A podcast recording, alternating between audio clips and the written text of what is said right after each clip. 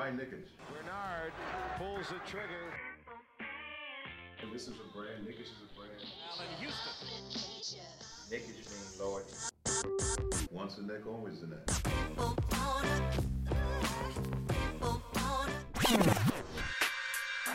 touches, puts up a three. Won't go. Rebound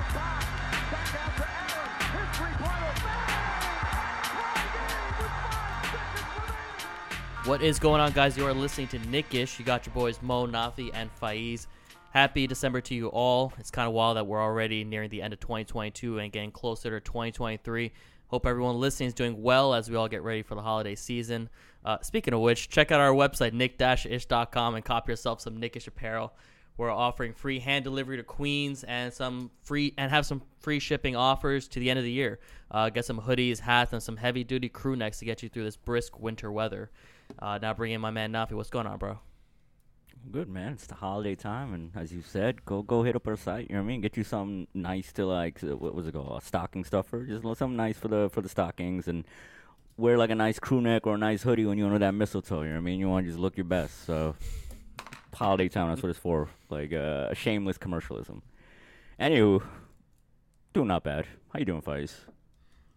eh, you know, I, I feel like my mood is kind of like what happened Sunday against Washington. It feels like a tie. Like I don't hmm. really feel good. I don't feel bad. We're gonna stick to a tie, you know. So Apathy, one would say. apathy. There you go. Yeah, it, it's Monday, right? Yeah, yeah. In some places, it's I feel, not I Monday feel like anymore. Garfield. feel like Garfield on a Monday. You know, like that. That's the vibe. like, All right, fellas. So last week, you know, we had our guy Sid come on, and uh, we let him cook a little bit, let him do some ISO, get his Knicks take off, and kind of introduce him to our listeners, right? But to be honest with you, we were talking about this offline. Like this team, especially in the last month or so, definitely the last two three weeks, has had us. It's it's like a regurgitation of the same shit, and it feels like nothing will significantly change if and until or if and when like Tibbs gets fired, right? So in the spirit of that, you know, cloud hanging over our heads right now, we put our heads together and we came up with like a new content idea. And, you know, shout out to our wrestling fans out there. Obviously, uh, if you've been listening to us, you know, like we we some old school wrestling heads right here. And Chris Jericho a couple years back, he had this little uh, um little gimmick where he said like if somebody pissed him off, somebody annoyed him, just for any reason at all. I mean, you could be like back in catering and like drop like a donut on the floor. What he would say is like you just made the list. You know what I mean? So like we taking that, remixing it. We would call it our shit list of the week. You know what I mean? Who made our shit list? Who made the list this week? And yeah, I mean, it'll be a nice, tidy way to discuss what's going on with this team. You know what I mean? it. Just to kind of enca- enca- encapsulate everything. you know, we out here That's- just trying to feed the streets, so, so to speak. You know, so who wants to share their uh, uh, shit list edition of the week? Who made y'all list? I mean, you want to go off- first? Mo, you want first to go off, first? this this is why Y2J is, in One my goats. opinion, one of the ghosts. Easily. One of the goats. Top top five probably. Just the way he's about to, able to recreate himself and go from I, I don't know what he was before the you made you just made the list gimmick. I don't know what he was doing. Maybe it was Code Breaker. I don't know. But the fact that he was able to just recreate himself and make such a like a mundane small ass thing into such a huge gimmick, and I I loved it. Well, what was the other thing that he did with it? Uh, just drink it in, man. yeah, man, man, man- man's a Yeah. man's a legend in like multiple eras, bro. Like like every decade of like the last thirty years. You could, Chris Jericho is a part. Anyway, anyway, you know, we'll, we'll give us flowers. There's plenty of time for us to give flowers to wrestling legends here and there. I mean, we're gonna do it anyway during this pod because it's our pod. But yeah, Mo. I mean, with that being said, do you want to like uh, uh you know pop your chair, be the first one to like share your shit list of the week? I, I guess so. I mean, if you're a Knicks fan, you've been watching the past couple of games. I'm sure you can probably guess who my pick of the week is for to, to make this list shit shit list of the week.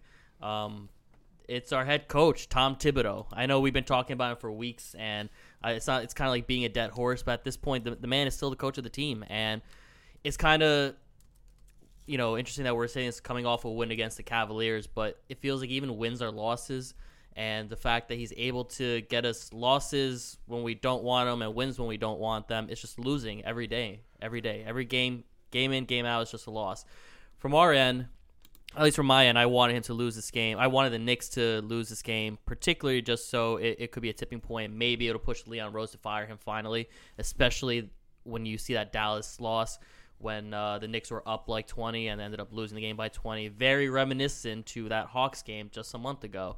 So, you know, with with the way Tibbs has been coaching, it's just no no creativity, lack of cohesion, just no source of play. It's just action and cut, and the the roster still isn't listening to him, and just he's not playing the players to their strength. Hartenstein doesn't pass the ball, even though he's he's coming in as a, as a solid passing center. Uh, Toppin hasn't uh, barely dunks the ball anymore. He's just a spot up shooter. RJ Barrett is going to shoot brick after brick after brick, and he's still going to be kept in the game. Cam Reddish is going to get DNP. It's just it just doesn't make any sense the way he's been coaching the game, and the Knicks still won against the Cavaliers. So it's kind of putting us in that in that mediocre spot. I know there are certain fans that want the the team to tank. So if you do want the team to tank, that you want to keep Tibbs, that you want the team to to flourish, you want us you want to get rid of Tibbs. Me, I'm on the latter side of things, but it's just we're we're putting ourselves in such a bad position where the team is not developing and we're not losing the games that we should be losing, but we're winning the games that we should be losing. I don't know if that made sense, but yeah, Tom Tom Thibodeau, you you, you just made the list.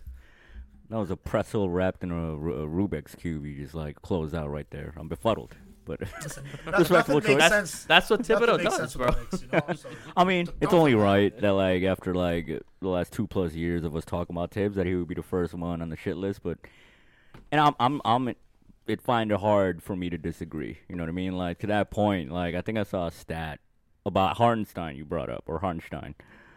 His assist rate is like last year was like twenty percent. This year's like four percent or whatever. I saw that stat thrown out. That's It's like, lower than Mitch's, lower than Mitch not, Robinson. Yeah, exactly. And like to that point, it's like he's not being used in a way we thought he would, just like from the elbow and just like being that facil- facilitator. And it's even more confusing because we know Thibodeau can build an offense around that. In fact, we, you know, what I mean, before he even like really like took over as coach and he was hired, that was one of the things we expected him to do with Randle. You know what I mean? Kind of use Randle in that Joakim Noah role. And I bring up Joakim Noah because as a center, that's how he was used offensively. So it's crazy that like Tibbs won't even use any of those concepts with Hartenstein. You know what I mean? Um, but yeah, I mean, solid choice. You know what I mean? Um, I don't want to steal your thunder, so I'm gonna go with my my addition to the shit list. It's a begrudging one, but one that like uh, follow me here because you know I'm I'm very pro this person. But Leon Rose is uh just made my shit list this week. This week at least. And it's not for the reasons that like a lot of fans would probably have him on the list because I do think he's done a, a relatively good job. And similar to how uh, Sid, you know, um, graded it last week, I would say B plus slash A minus. But what's keeping me from really um giving him damn near flawless grade and why you made this list this week or the first time he's making the shit list, it's because of his first coaching hire, Tibbs. And I'm going back to when we were like before the West Coast trip and we were just fed up, right? We're just like we feel like Tibbs has run its course. That's why Leon has made my shit list because I feel like especially after the Dallas game, which definitely felt like one of the darkest games of this season so far. I thought you know a blowout against Cleveland was impending, especially on the second night of a back to back. We ended up winning, you know, and I was telling y'all offline that almost seems like this kind of season where we're having where it's like topsy turvy roller coaster. It's just like kind of the same shit over and over. Groundhog's Day. We either like lose ugly or we string together one or two wins that like quote unquote save Tibbs' job, right? I think like you know if we're talking about like ownership or whatever. I think that's preferable to the you know the the board or the shareholders or whatever because it's it, it, it draws us fans in. You know I mean? As much as we were pissed off at Tibbs before the West Coast trip, I stayed up and watched those games, and I was it was it was a joy to watch them beat Utah and Denver. You know what I mean? And that's like that's how you get get fans hooked, like that that that up and down nature of shit. You know what I mean? I, I circle back to Leon and why he made the shit list. It's an example of like why he hired Tibbs was to like get us out the mud, get us out the muck, and get us respectable, right? And I feel like the time to fire him was this summer, but we let it slide. And now we're here. I don't think it should go beyond 2023. You know what I mean? Like I think Leon from to get off this list, he has to like just come to terms with saying goodbye to one of his closest friends because you know, at the end of the day, I made a joke about it a couple weeks back. But like, yo, is that really a bad thing for Tibbs? He still has guaranteed money on his contract. and Leon is his homie. Fire him and like give your boy like paid leave for two and a half years. I think that's cool. I would love it if one of y'all did that for me. That'd be wonderful. You know what I mean? So, yeah, Leon, I think it's time. You're on the shit list just because we can all see it. Um, Tibbs is definitely, as far as development, I think, you know, we've seen it with Cam, Grimes, IQ. These young players do have gone better. It's just an issue of like, he's not willing to maximize his rotations to feature these young players. And it's to the detriment of the team. And like his rigidity has been covered all the fucking time. But I just feel like he's done his part. He's got his discipline. He's got his respectable. And now let's see what somebody like Johnnie Bryant or or, or a younger, kind of more progressive mind can do. So, in short, in conclusion, Leon made my shit list for for his uh, what's the word? What's what's the word? His his brohood or bro, bromance? Bromance. There you go. Bromance with Tibbs. Thoughts, feelings? I mean, Yeah. both of you guys, two excellent picks. You know, Thank you. you know, like, I, I- how am I supposed to like argue with any of those things after the last two, three weeks of whatever we've been talking about? And um, I, I'd say like I, I definitely lean more towards most pick just because Tibbs is just egregious. I'm really glad that you guys picked those two because I didn't want to sit here for 20 minutes just talking about how much I hate Tibbs and how much I think Leon is a huge part of as as Nafi said like he's just like allowing Tibbs he's just letting Tibbs continue to do what he's been doing to this team like a cancer you know so I, I can't disagree with either of your guys' picks Yeah, Damn. it's an interesting point that you're making about the the Knicks and being stuck in mediocrity. Kind of gets the fans going and keeps us in the media, keeps you know makes the headlines for the newspapers. Um, it's kind of a, a theory of mine and some some other friends of mine that don't really follow the Knicks but have this theory as well. Uh, shout out to them. Oh. But basically, the the theory is that the Knicks are supposed to be perennial losers. Um, because we're gonna be watching game in, game out to see if we're gonna get that next high draft pick, if we're gonna be able to make that trade for that next superstar, and we're just gonna be funneling in and out of mediocrity and just being a losing team because we're always going to bring in that attention, always going to sell out headlines and uh, get ESPN a new headline every day on whether we're going to target this player or that player or the next one, target this coach, the next coach, or that coach. It- It's always going to be something with the Knicks and just trying to move forward, but we're always going to watch every game for the drama.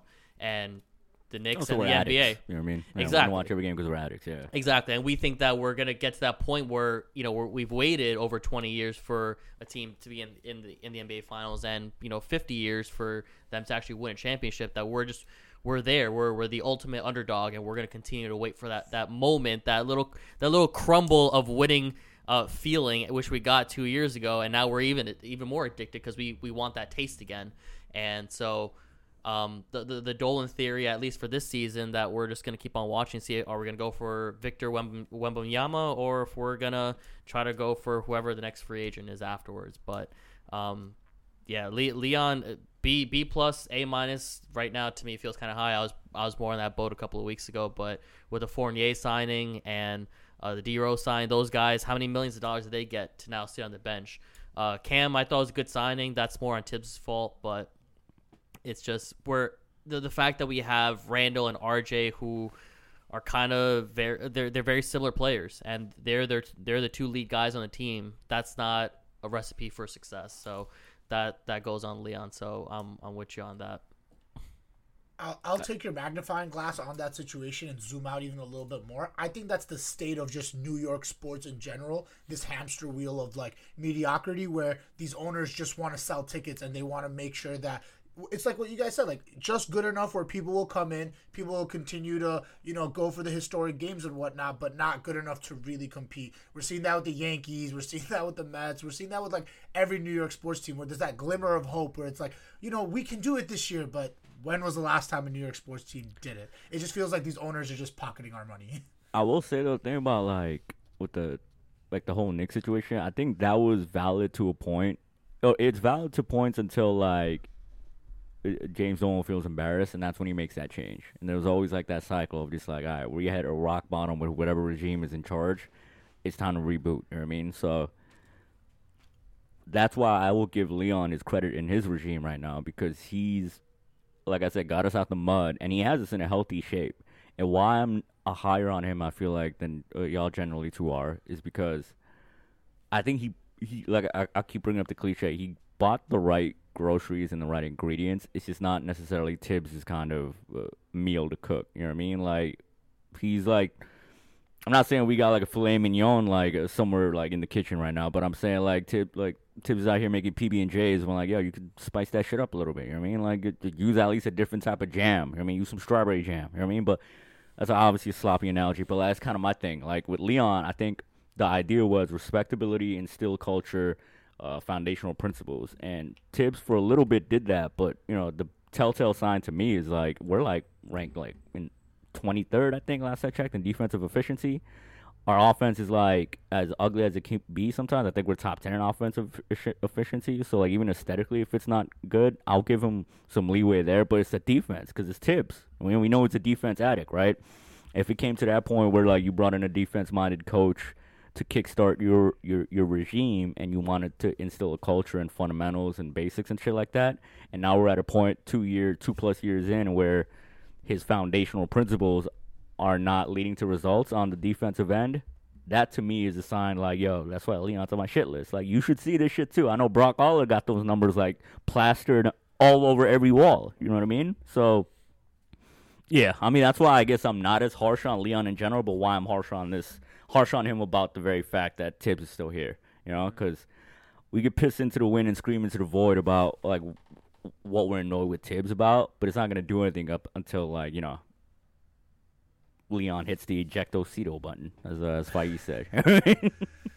and like just to build on your analogy, I, I'd say like Leon, uh, Leon probably bought like top ramen instant noodles, you know. Mm-hmm. And the thing is, like, sometimes if you have a good cook, a good chef, they can make like instant noodles. Like you can elevate it. You can. but you know, Tibbs, he just like ate it out the pack. Yeah. No, no, he's He just, just ate that shit raw. Put, no, he don't even put the powder on it. Like he's just put, cooking noodles in the microwave and saying, "Yeah, here you go." I Put bite egg into in that shit, there, put the powder in some his mouth, bro. yeah, you know. So like, not like Made Le- that I don't really think Le- I, don't think, I don't think Leon necessarily like did a great job at giving him good ingredients, but a good chef can make it work with what you have, and we're seeing that with countless other NBA teams. So mm-hmm. I, I, I have to agree with you where I don't think Leon has done like a phenomenal job, but I think he's done more than what we've gotten over the last ten years, even. So I just think now he's getting in his own way by continuing to keep Tibbs. But I think we've talked about this before, where some of it is just the NBA politics of like you can't fire a coach within a certain time, and this is also probably Leon's kind of final trump card before Yeah, Dolan has we to point and look yeah. at him. You know, like you fire, you usually like we, we talked about it, the NBA life cycle of these GMs and these presidents and whatnot. They usually get like two coaching hires and then it's about it. So My thing to your, to your point though, just like I could push back on just like whether he did provide the right ingredients or like quote unquote good ingredients, but it's just like we're seeing it as far as like on the coaching side.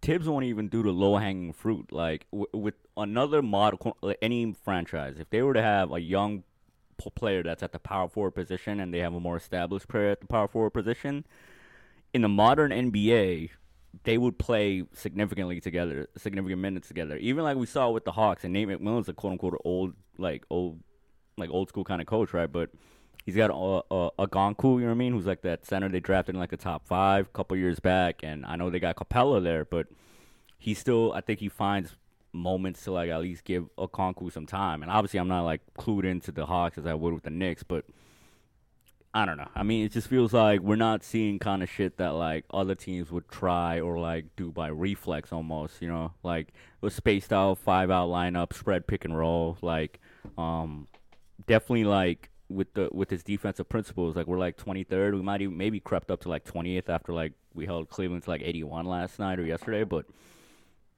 20th or 23rd in defensive efficiency. It's not what Tibbs was brought here for. You know what I mean? And that to me tells me like the big worry about him coming in and his his ideas being stale turned out to be true because aside from a COVID season where it was like empty arenas, you know what I mean, and like everything was like affected by that. Now we're seeing that like yeah, maybe like that whole defend defend the paint at all costs kind of like mentality that's you're playing with fire in the league right now. You know what I mean? Like I still have like I still wake up in a cold sweat at night thinking about fucking Cole Hauser and his threes, bro. Like that shit scared the hell out of me. Like who is he? He was just a made up player, just showed up, put on a oh. Celtics jersey, and like dropped eight threes on us. Like like that's what it felt like. But I'm I'm tired of that. You know what I mean? Like like it, it's it, it's not to say that like you could stop three point shooting in the NBA right now, but I feel like you could do better. You know what I mean? The scheme And- is definitely not optimal for the three point shooting. We yeah, just and the saw numbers bear out. game. You know what I mean? And it's just like The- I think the Mavs took like 63 threes against us or something. Like, it was some, 61. Whew, 61. It's like some Yeah. ridiculous number. but, Like it's, it's crazy, and this is like common. Like this isn't like one game. Like the sample size is getting bigger on that. But to your point, the grocery list with the drafting, a one, no Mm-hmm. complaints. Like Obi and Ty- Tyrese, that's definitely a slip up. But I totally understood what the thought process was going into that. Obi was like a highly touted player. We thought Randle was out the door, so it made sense. But aside from that, like even like down to getting finding steals in the grocery store, drafting wise, this this front office has been a plus. I, I'm not going to complain about that. But like, like Mo said, the Fournier signing, which I wasn't really against. Like I was actually one of the people who was for it, and like the Burke signing, like a lot of those signings, they're just looking stale now. And maybe they didn't look too bad at the moment, but that's the whole point of being a president, a GM, to be able to see forward in that future. And you know, some of it is going to be us bumping and grinding with like the mistakes that Leon's going to make as a new president. So that's why we haven't been like critically critically harsh of him but you know it's like it's what we say always you know winning makes everything better so losing is going to make things worse we're going to be critical the magnifying glass is going to be on him and we're just tired of talking about tibbs so leon's going to get some of this blame right now you know And they, they weren't, honestly, in my opinion, I still to this day don't believe they were bad signings. It was just Tibbs Right, doesn't know how to utilize them at all. Like, Right, you, you right. have. look, look at Alec Burks Yeah. look at Alec Burks right now on the Pistons bench he's he's cooking he's doing pretty good Yeah. like Yeah. Or like, like with the Fournier contract, gets a lot of heat and like somewhat de- deservedly so. But I feel like a, any other different coach wouldn't have like glued him to the starting lineup for his first year plus in in our franchise. I feel like he would prop uh, any other coach. I don't know, like Spoelstra. He probably would get would have given Fournier like a shot crack at the starting lineup if it fit didn't work with the the rest of the starting lineup. Move him to the bench, make him like that six man piece. We saw him like experiment and do that with Tyler Herro, and that kid won fucking six man of the year, right? Like last year. So Yeah, it's just like last year, one example right there. Um, I don't know. It's just like ah, it's it's it's, it's like beating a dead horse, and the, the dead horse is not gonna fight back, right? So, you know, Fight. No disagreement Who's on your list? I'm oh, gonna get gonna a piss lot. me off. I'm gonna, I'm gonna get a lot of hate for this, but I mean, like honestly, it is definitely a reluctant pick. Like I'm not like you know we did obviously Leon and Tibbs, and I'm kind of I'm, again I'm really glad you guys did that because I did not want to go on for 20 30 minutes about this, but I- I'm gonna hurt a lot of people, including myself and my multiple jerseys in my house. But RJ, you made the shit list. Like it's Hey, it's- I'm breaking it's- furniture right now. Why would you do this to me? You- I mean, man. I'm sorry. I knew RJ made the shit list when I saw Kevin Knox take him off the dribble and like, Mm. come on, man! Like that's some ugly, ugly business going on there. that was Like, just him giving a homie some some love. You know what I mean? I oh, here, just, that. I don't wanna just see go ahead. It's like I'm not saying RJ's been like there's been no redeemable qualities, but the defense is basically gone. Like it's like what we saw from him, it's almost gone. And you know we're, we're gonna talk about it later, but like Quentin Grimes, like he comes back off the injury and he's locking up Donovan Mitchell. Like Mm. what happened to when RJ was like I remember RJ going toe to toe with Kawhi and Paul George, and them like at, like I think it's afterwards- different player type stuff. But like, I, I kind of get what you mean. Yeah. but they were the, yo to have Kawhi and PG come out and say like, yo, he's like a really good defender. Like you know we're seeing that like going from that to basically zero has been so infuriating to watch. And it's not just that; it's been like. It's the it's the process of it, like seeing him know from when he's at the half court, like I'm just gonna go in for a layup here. Like I we did see a few more a few more passes through these games, a few easier passes he should have been making, but it's been frustrating to see that. And then like six turnovers, like in the last game, like that's just not that's not okay. Like you got to clean that stuff up. And you know, you see when you see things like Tibbs yell RJ get back in the game when Cam Reddish has one turnover, but then RJ's going for six turnovers, like, and he's still like chilling. Like, it's it's it's all frustrating and it's all topsy turvy. And I don't want RJ to be on this shit list at all. I love RJ. I love to see him grow. I'm excited to see him grow, but I, I think it's gonna all wind back to Tibbs. Like a lot of this ends up being frustrations at Tibbs because it's like how you're playing RJ 20 minutes that game, but then he has six turnovers and you're still paying him 30 minutes. Like it's all confusing. And I do think that we as a franchise didn't put RJ in the best situation to do well when you're playing alongside a guy like Randle, when you know Tibbs is your coach. So like it's not all his fault, but a lot of good and great players are able to rise above that, and it's been it's just frustrating to see us use our highest pick in the last few years on a player like that. And uh, n- no knock on the RJ pick. Obviously, we had to pick RJ there. I, you know, I'm not like I hope you guys can see this as I'm not an RJ hater. This No, is I'm just- disgusted. I'm about to just like te- text Nilo, no Mo on the you see side. his tell him to bring you from contemporaries, when you see his contemporaries like Zion Ja, who I know are supposed to be ahead of him, do better, but then also guys like Darius Garland and Tyler Herro playing like better than him objectively, it's frustrating, man. It, it's frustrating. So he's gonna get some of the blame, man. RJ, I'm sorry, man. You you made the shit list. Like, I, I, I, get it. Like, uh, that's tough love. First of all, you know what I mean, you gotta, you gotta have like, tough love. yes, But I, I will say to this point, he, he's people keep saying like he's a hundred million. Like not you, obviously you haven't even mentioned this in your in the, in the segment right now. But like people mention like, oh, he's a hundred million dollar man. There's different expectations. His contract don't kick in until next year. You know what I mean? He's still on a rookie contract right now. He's still fourth year.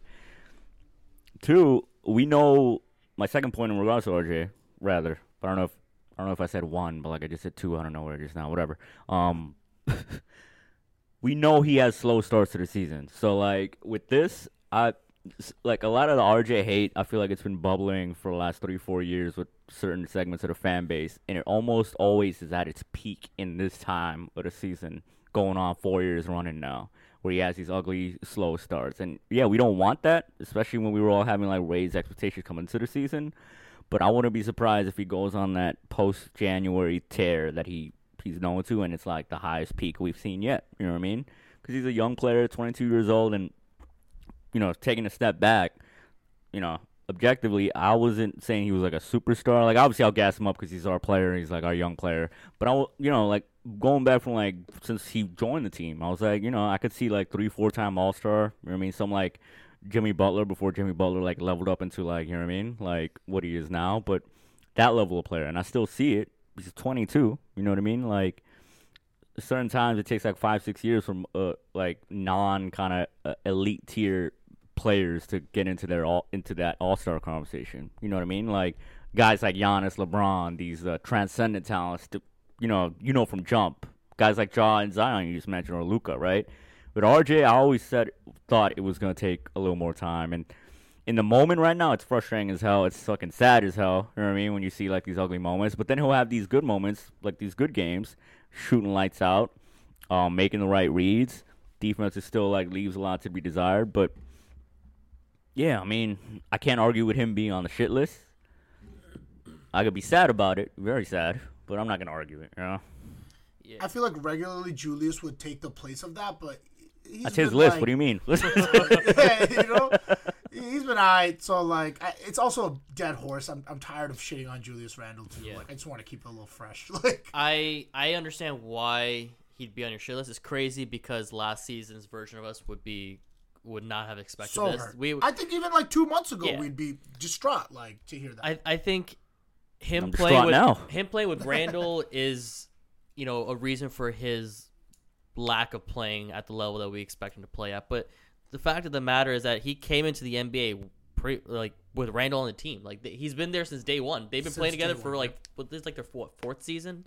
So you figure Mm. by now they kind of know how to play off one another and be able to play at a higher level. But this this early season woes is kind of is, is getting old at this point. You can't you can't be on your fourth season still trying to figure out how to make it three months into the game. Like we lose games because of this. Where we we've lost games because of RJ Barrett not scoring the ball efficiently and his his his defensive issues. I mean he can't be shooting under thirty percent while he should be leveling up. I mean, he, he worked on his handle and his three point shot all summer, right? With, with Drew Hanlen. What happened to that? Where when are we going to see the results and and the benefits of, of working out all all summer? You, you can't you're not getting paid to play three quarters of the season. You're getting paid to play all 82 games at, at, at the highest level that you can, especially when you're coming in as a top three player. You're you're one of the the most highly touted players coming into the draft, so everyone knows that you can ball. So you should be coming in and balling. That's your job to do that. Game in, game out. If you have the occasional slump where it's three, four games in a row, then then that's fine. Then you come out of that slump. But like 25 games is not a slump. That's there's another name for that. I don't know what the name is, but there's there's got to be another name for I mean, that. it, it was a slump last year. It was a slump It was before that. but he Last was, year was he was 21. Exactly. Yeah, it, it was coming out of COVID. It's, it was kind of a different experience when you're playing in a lockdown season to now you're playing with, with fans packed down in the arena. But you have that experience already.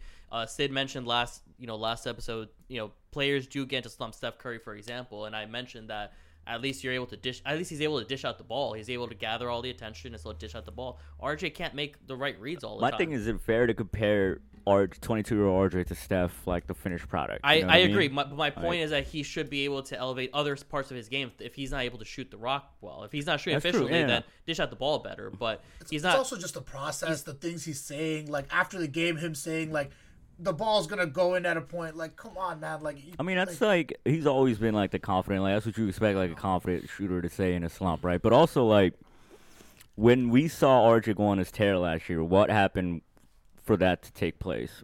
Julius was out, right? Like that's what kicked it off, and the ball was put in RJ's hands to the point where he was bringing the ball up and he was put in these high pick and roll situations to attack the rim. We're not seeing that nearly enough right now. Or when we does get it rolling, the offense will stagnate in a way where like it's oh it's Julius's turn now to get his segment of the game. Oh it's Jalen's turn. No no shots at Jalen obviously, but it's just like that's how the o- o- offense. That's why I say it doesn't aesthetically look nice, even though on paper it's apparently efficient, right? But that's my thing with RJ. It's like to the point you brought up about Julius, like, and why I brought up last year him the ball being put in his hands. Not to say he's like, oh, clear out, let him be Westbrook. My thing is he hasn't been optimized, and we don't have the coach to optimize that. And like, think about Julius when we first signed him. I'm thinking back to 2019.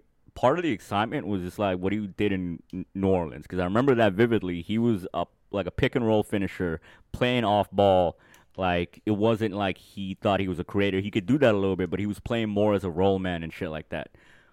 It's like Julius got here and he's like, "This is my squad. I'm not gonna be the roll man for these youngins." You know what I mean? But we know that like if RJ had like kind of if, if Julius was more willing to be that like roll man for RJ, I think that could be a very nice pick and roll. You know what I mean? Like Julius moving on the move, passing on the move, like how Draymond would like when you know Steph is like it gets trapped, he puts it up to Draymond. Draymond has a four and three advantage, right? I figure we would see more of that. We have not seen that nearly enough. You know what I mean? And I think all fair points as far as the frustration about RJ, but I think there are like that is a big kind of cloud hanging over it. Not to say Julius is like garbage, but I don't feel like, and I felt this way for two years now. I don't feel Thibs is the right coach after what we've seen to utilize these pieces. You know what I mean? Like, there's no reason Obi should still be playing 12 minutes a game, right?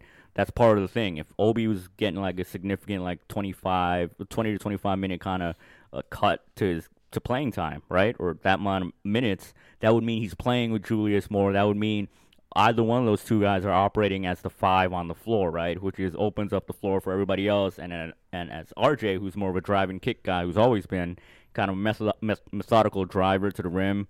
You know what I mean? He's not really athletic or smooth with it, but any given way to maximize spacing and operate, like not even just for RJ, but for dudes like IQ, for like um Jalen. You know what I mean? To cook, we're not doing it enough, you know. And I feel like in a situation right now, it makes RJ look worse than he probably actually is. You know?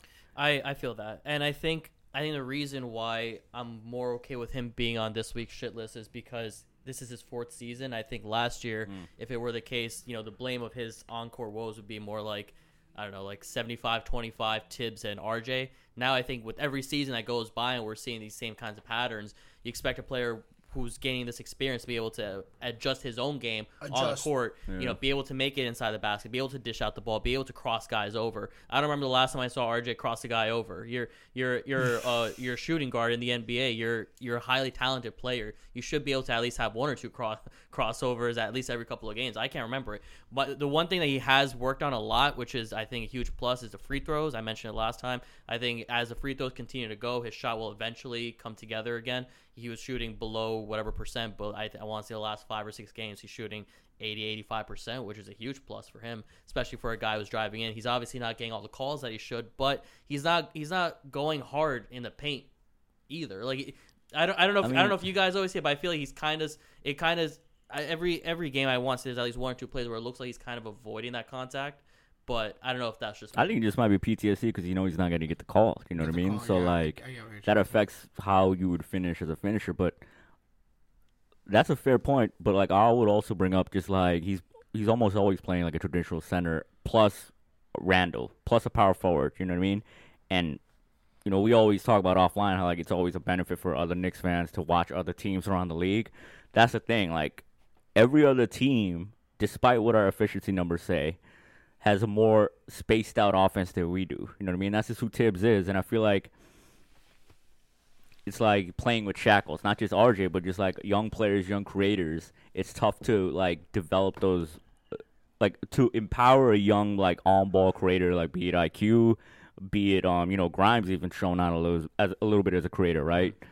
It's hard to like really empower those dudes when like you're not really optimizing the space around them or the lineups around them, and I think like yeah, you brought it up early in in, in the season or earlier in the episode where like Obi's not really like that that cut to the basket guy or in room finisher really like that anymore. He's just more so a spot up guy, and I think that goes to obviously Thibs coaching, simplifying Obi's role to a point where all he has to worry about is just shooting, right? Just just be our Steve Novak out there. But if you play him and Julius together in the front line, whoever you got around it, and if Julius, this goes to coaching as well, if Julius buys into being like that dirty work guy, being our like Draymond in that kind of situation, those lineups could work. But it's either Thibs is unwilling to try it or Julius is unwilling to be that kind of player, and he just wants to be like the quote unquote star that brings it up and just like defers when absolutely necessary. But we're here now, you know. So it's it's probably both. I do think RJ does get a good amount of run with the bench though, and I think those are his moments Yeah. when he should be, be he should be exactly how you're saying he should be. I think he kind of doesn't. I, I think we all agree here that Thibs should get at least seventy percent of the blame for every player on Yeah. this roster not playing at the level they should be. But um, every, you know, the players who are not playing at that level should also get some bit of the responsibility to to elevate their own game and make adjustments, even if their coach isn't doing it for them.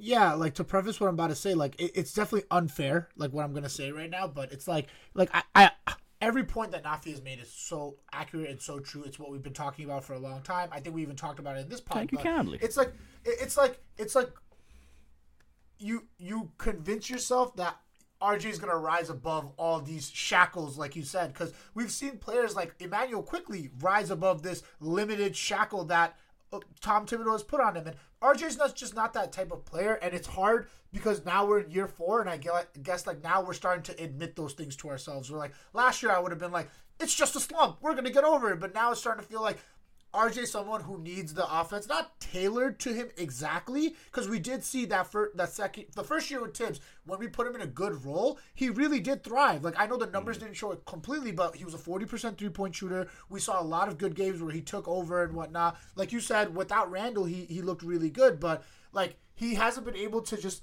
show that he can rise above these limitations, and it's a really unfair thing for us to expect out of him because at the end of the day, he's just a player, you know. But it sucks when that's that's your number three pick, that's your guy. You're just hoping for a little bit more, but I, I know it's unfair criticism, but It's both wish. fair and unfair. You know what I mean? It's just yeah, it's, it's like the it's like the Washington Giants game, bro. It's it's a tie. This feels nasty. We're back Feels where- incest- we're back where we started, you know. But also, to be fair to RJ, we've seen really good flashes from him even this season, like against Mm-hmm. Milwaukee, where he went for 26 points. The shooting was both above 50%. And we've said it earlier this season, like when the three point shot, like if he's just making one or two more of those threes, his entire game looks different. And it's like, I guess that's why it's like frustrating to see the process because, like, you know what RJ has in him, but it seems like he's still deferring to, like, I'm gonna take this contested layup. I'm not gonna pass. You know, like, and it's like, RJ, I expected a little bit more from you. So it's, it's been it's been rough. It's been real rough. All right, all right. Got enough me of feeling this, a type of way. Had enough of the RJ hate. Like, I I think that went well for our first shitlist segment, well, official, inaugural. You know what I mean? Um, yeah. How y'all feeling? I felt good. Yeah. Got some shit off feel- our chest. yeah. I feel like when when COVID first started and you would have to take your all your outside clothes off, like I feel like I feel so disgusted at myself. Like, how did I just do that? But it had to be done, you know. Just go wash your hands real quick. We'll, we'll wait. Ha- Hand sanitizer's not enough. Facts. All right, just and now another treat for our listeners. I think we're gonna go to our second new segment to kind of close out our episodes now with positivity and keep it on that whole wrestling motif. As y'all know, as you y'all definitely know, as our listeners probably know by now, I'm a, I'm a stan of this man Dwayne Johnson, you know, Rocky. You know what I mean? Like the the Rock. I mean, People's Champ. Rocky, Rocky. So, our new segment every week is gonna be who's the people's champ of the week. You know what I mean? Who like rose above the, the muck and the grind, the disgustingness. So yeah, new segment, people's champ. This week, the first honorary uh, uh, recipient of the People's Champ Award of the week is none other than Immanuel Quickley. You know, I feel like this season, especially on this pod, as much as we'd like to, we haven't been we haven't had the chance to really like gush about IQ to the extent that we'd all wanted to, but he's been cooking despite like all the frustrations we've been feeling, right? So it, it felt like only right that not only for this week, but I feel like this also encapsulates just like what he's done this season so far. You know, I think IQ's the people's champ so far. How y'all feeling? I mean, like if, if you look at both sides of the ball, like Immanuel Quickley just wholeheartedly deserves this, especially as like mm-hmm. someone who who was just like like I still remember that CBS D plus for Immanuel Quickley and like how he's risen above all that, how like Knicks fans altogether are so limiting on him. Like he's just going to be a six man. He's just going to be Lou Will. How the front, not the front office, but Thibs specifically is doing that. How there's been rumors swirling around saying that he might be involved in trade talks. But despite all that, he's been rising above that. Seen a statistic from like OB Muse on Twitter: first in defensive rating, first in net rating, first in op- opponent's field goal percentage, and first in steals. Dis- doing all this in his limited time. So Immanuel Quickley has been he, he's been everything you could want and more. And we, I think we talked we talked about it briefly before. Like we really don't want to see him be traded off this team, no matter what it is. Not at all. Like Hell th- no. he's what it's, it's what you get. You get this young guy, good value. We played him just enough where I don't think he's gonna get like a crazy contract. You gotta take advantage. Like take advantage of the things Thibs did wrong. He didn't outplay him too much so that everyone's like going crazy for him. Lock him in while you still can. Like Immanuel Quickley is is him. He's that guy. Yo, that's a fact. And you know his shot isn't as dropping isn't dropping as well as it was last season, but that defense is is next level right now. And he, he plays mm-hmm. with a little bit of a hop that a lot of players don't, and I think it's something that's been missing sorely for for the Knicks team for years. And it's we're lucky to have IQ on this team. I think the those trade rumors are complete bullshit because like honestly, what are you gonna trade him for? You're gonna trade him for a first round pick that might be in the twenties for a player that's like Immanuel Quickley. like with the fact that we got exactly like it makes it makes no sense for us to make that trade, and the fact that he's been a bench player most of his career and in the limited minutes, you can use that as a negotiation tactic, so you don't have to overpay him. So you pay him at, at, at a level, and he seems like a guy who's who's thrilled to be on the Knicks. Um, shout out to his fan, bro. His his fans cool peoples.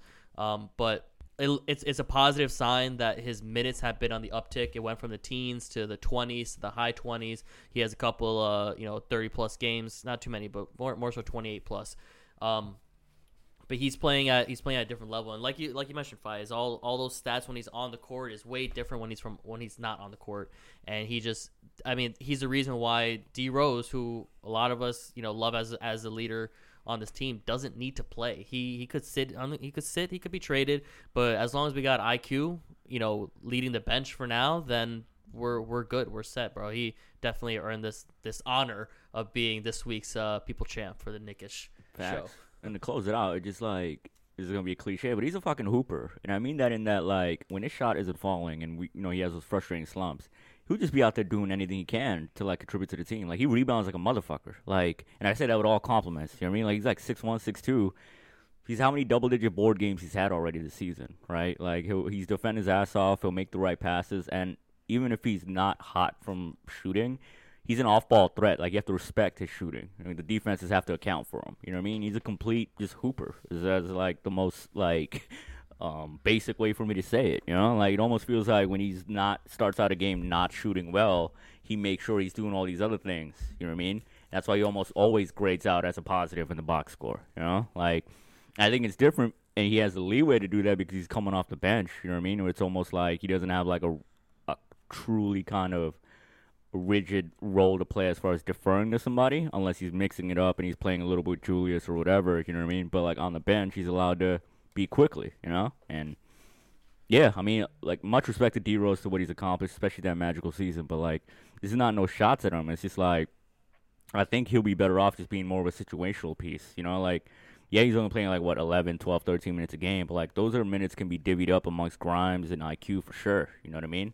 And that's five minutes a game in the long run of a season. That'll add up. You know, not to say D Rose should be in exile, but like if there's a situation where oh IQ's in foul trouble, Jalen's out injured, maybe they're both injured. You know, knock on wood. That's when you could break the, the glass and like you know br- bring out D Rose for for emergency purposes. But yeah, rounding back to IQ, well deserved people's champ, one that even uh, the, the goat himself will be proud of. I mean? Shout out to IQ, man. Like I still remember when it was all he has is a floater, and like you, you see him now, the progression of him, and that that's what you're looking for in NBA players. That's what you want to see from the Knicks front office in terms of development too. You know, like it's hard to say that the Knicks and even Thibs can't develop players when there is some progress there, you know. So, and I see you, Mo, with the little IQ family shout out. You know, friends, friends of the Knick-ish. Okay, that was subtle. We we did. Yeah, man. And he's one of those players that is rare in the sense that he's able to just shift the momentum off one shot.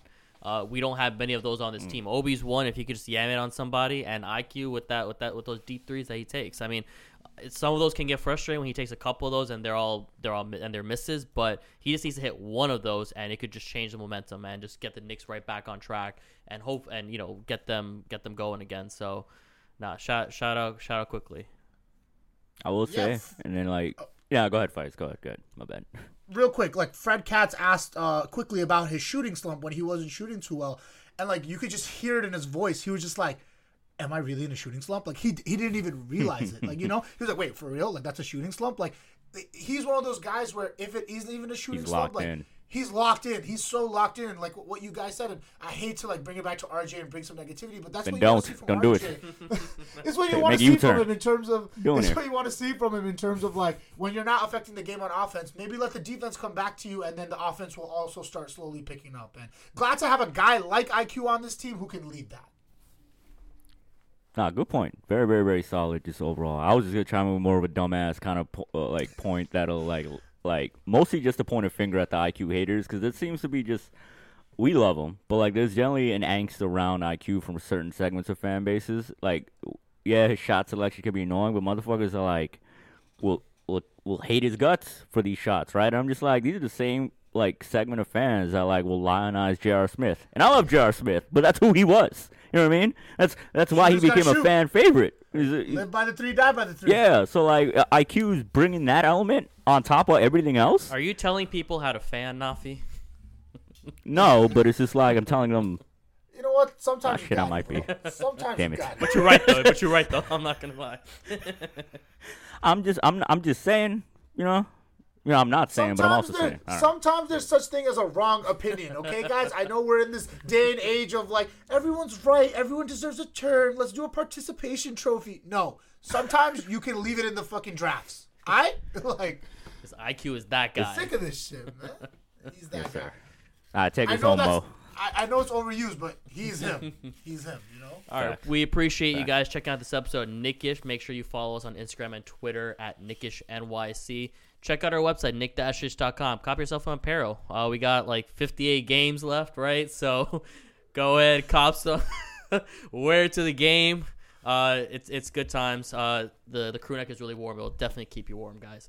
It's mistletoe season. I'm saying. You're You know what I mean? You got to look fly when you count those moments. You know what I mean? You got to look your best. Chri- I- could you imagine Christmas morning waking up, unwrapping, and seeing a Knick-ish hoodie? Like the, the smile on someone's face. Like, come on, guys. Like, Make sure you give us that five star review on all podcasting platforms, and uh, be safe out there. Until next time, take care. Peace. Peace. Peace.